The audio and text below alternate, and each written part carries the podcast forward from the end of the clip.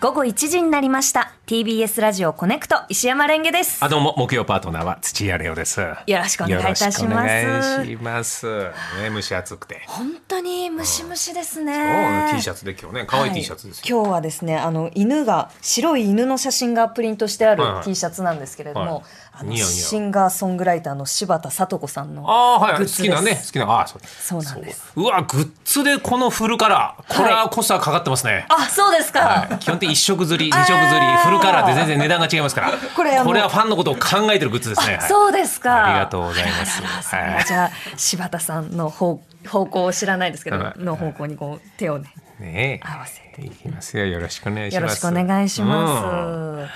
本当に暑くて嫌になっちゃいますやんなっちゃねう。びっくりだぜ。今東京赤坂は三十三点二度だそうです6よ。月だよ。六月あ今日で六月あ今日で終わるわけじゃないか。いや今日で終わるわけではないね。コネクトがね、コネクトが6月終わりだ六か月終わり。ら。うんようやくね、はいコネクトマネーが入 るね。そうなんです。 ね、ああのの、生々しい話で申し訳な い。失礼いたしましたよよくよく月間、事務所のね、そうなんです。あの考え方でね。あ考のえ方っていう TBS かラ会ジ社がオそうはちゃんとこうえっ、とその出演した月のあの末月そうにこう先週ねこの話した TBS ラジオがギャラを踏み倒してんじゃないかっていネッやトでいやいやいや違いますそうじゃない違すいません、はい。事ご安務所心ください。ご安心くださいそうなんです。あのこのね、なんか末日とか、えっ、となんか月締めとか、あるよねそういうやつ我で々の世界はそういうあるあるなんですよ。あるあるですよそうなんです。うんなのであの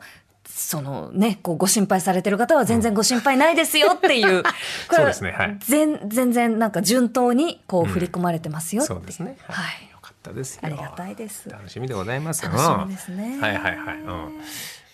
上半期も終わりましたけ どでも、うん、今カードはこっちにあるのか今。カあードはどっちだ今。あそうふわだふわしちゃっふわふわじたゃなはいでいすかあ俺さ、はいこのアカデミックな話をさっきスーさんとしましたけど、ええやっぱり。3時代からゲストの方で勉強を学ぶじゃないですか、それ天体学っていうのでさ天文学天文学だ、はいそれで国立天文台の阿田先生がいらっしゃったの覚えてるもちろん覚えてますなすごくおしゃべりお上手な方で、ええでそのそれは三鷹にあるんですよこの天文台が。でうちの妻が天体好きで、えええかあの鑑賞ツアーっていうの、はいはいそういうのに何度か申し込んでんだけど、ずっと落選続きだったのよあー残。念で俺は知ってたから、えええー妻に帰った後赤田先生に「会ったよ」っつって「なんならいいけるかもしれないよね」とかいう話をなんか言って、ええそしたらもう「ここは遠慮とかせずにお願いだから一回 DM して」って言われて。おー 具体あ的んなまりそういう積極的なことをしないし、うちの妻は迷惑かかっちゃいけなかったんだええええはいはいけど、これに関しては、繋がったなら、何かしらチャンスがあったら行きたいってことになって、ちょっと俺もあんまりしないんだけど、遠慮なく一回 DM を赤田先生にして、あの、鑑賞ツアーがこの日にあるんですけど、まだぼ受付前、だから募集中なんで、よろしければそこに土屋家3人ねじ込ましていただくことは可能でしょうかっていう ことを本気まあのあおんま願いり言っちゃいけながい。まあまあそう、まだ受付中だったから。でも赤田先生は、あのお帰りにねそのお話、ゲストでいらして、お話終わってお帰りになる際にあのよかったらそうだ、ね言ってた、ご連そ絡う言ってくただ言さいねっててたおっしゃそっうだそうてだましたかそらうそれを言ったんだ、それを妻に言ったらそれは行けって言ったんだ、うんうんうんうんそうだでいて、えー全部調べてこの日なら行けるねっていろんな鑑賞ツアーの中でここなら行けるってとこが、えー行ったらもちろん来てくださいってわ行ってきましたよあら今週先週今週土曜日か、ええうん、ちょっと曇り空だったから心配だったんだけども、まあ、うっすら月見れそうだったからおー月の鑑賞ツアーの時で、はいはいはいえー行かしてもらって、ええで6時半に来てくださいって言われてでツアーはね7時ぐらいから始まるからちょっと早めに着いちゃったんだね、おーうんだからその間に、はいえー独占できてさうわ要は天文要は先にちょっと待ってる間にはいはいはいっぱい質問をさえただえ俺とかはい息子はそんなに星に対して詳しくないから、あこれが天体望遠鏡なんですねみたいなこととかでかいですねでかいですねみたいな、はいはいこの角度は何ですかああ緯度経度のか日本だからこの角度なんですねなんてへーってことは赤道直下だと真横ですかなんて話ぐらいーしかできないんだけど、はいはいはいはいいや面白いですね妻はさはいもう長年の思いがあるから、ええ質問が多いのよ、おおまあまあそりゃねこれを聞くぞってのでさ、はいはいはいベテルギウスって知ってるベテルギウス星ですかなんかそれがうん間もなく爆発すんだって、へーえもしかしたらはい自分が死ぬ前えにえ爆発すると、おうその爆発の光で月よりも明るくブワーって光るんだってそうっていうのをええいつ起きてもいいようにおう南かなんかその方角をはい私はいつも眺めてんだっていう話を友達にするけどみんなシーンとしてるんだけうどんうんうんうんここだったら共感してくれるはずだとはいそれをなぶつけたのうちの妻がええそしたらみんなが「私もです」みたいなあらあーなんあから全員からさもうひ5人ぐらいいたんだけど、ええもういろんな、まあ、専門家のきっと最高峰の人たちじゃないそうですよブワーっつって、で見える場合はでもこれは600光年先の星だから、うんうんうんもうなくなってないと見えないですよねとか言ってえ室町時代に爆発してたとしたら我々の時代で見えますねってロマンですねみたいなことで盛り上がるわけ。へえでまあまあまあこううんすごい昔に爆発した光が何万光年も経ってやっと見えるそうそうそうそういやそっか1光年ってのは光がうんうんうん1年かかっての来られる距離だから600光年先の見えてるものは600年前のものを見てんだよ俺たちが。かそっか一光年年年だもんそういやまあでも確かにその室町時代が統合したらロマン感じるなとそうですね、さあ超新星爆発ってやつだ。超新星爆発、聞いたことあるぞそうそうはいでそうやって さなんかみんなが盛り上がるから、ええうちの妻がこれ一か八かっつって、SF の小説の話なんですけど、はいはいはい3体っていうあの中国 SF そのうそうそう最近ドラマにもななっったたのんかだなっけ、はい俺さ説明を妻から毎回受けてるけど何にも分かんないぐらい難しいんだ よめっちゃ分厚いんですよね す三体ごいのよ、うなんか空想ええで地球からいなんか遠くの惑星んうんうんに「地球ここですよ」っていうメッセージを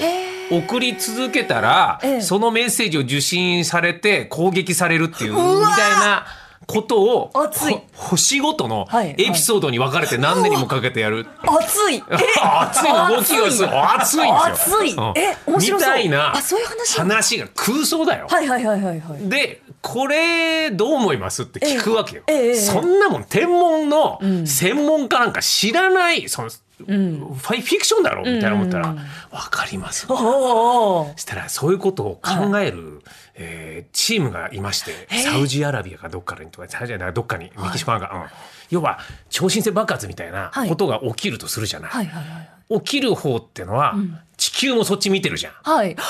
てことは他の惑星の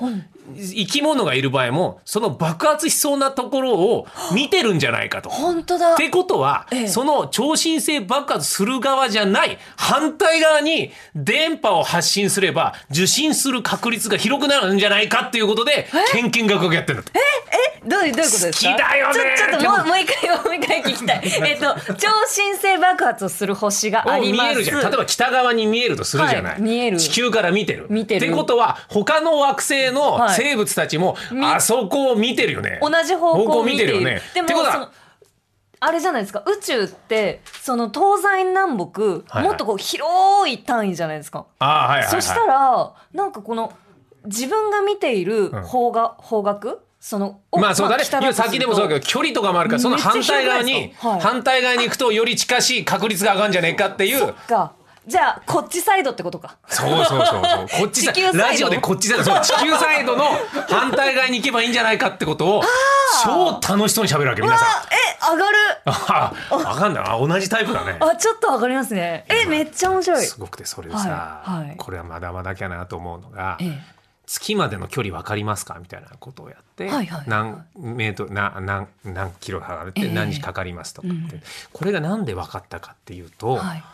アポロ11号がええ月に行った時に、はいそのいずれその反射でなんかのレーザーの反射で距離を測るんだって、へえいろんなものとかもレーザーの反射で測るんだけあーどでそ測量のとか月にはい反射板を置いておくことで、後々そこに地球からレーザーかなんかをやって戻ってくるのが分かるからってことで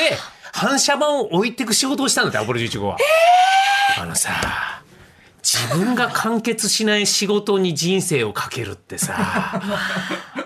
いやーいやだから俺もコネクトで打ち上げあのやったじゃん。はい。俺はもう打ち上げじゃないですよ。あれ終わってないです から番組簡単に終わらない。いやね俺は石山レンゲさんがあれは会食です。ただ付き合れよというものと意見が合わない場合もあるだろうから、ええもう俺は使い捨てでいいからあの違ったら次の人になっていいよっていう話をしたけど俺の中のあれはコネクトの反射版なんだなとう思っわて私そういう人生 をねうんレオさんにその話聞いた時にうん私、もう本当に置いてかないでくださいと思ってレンゲさんねボロ泣きしたんだよ今言われてドン引きしたわあもれ悲しい、うん置いてかないでくださいよいやまあでもそういう大きな仕事を天文学の人はされてんだなと思って、ちょっとね勉強になりましたありがとうございました、ね赤田先生、はいアポロ目指せ目指せアポロ TBS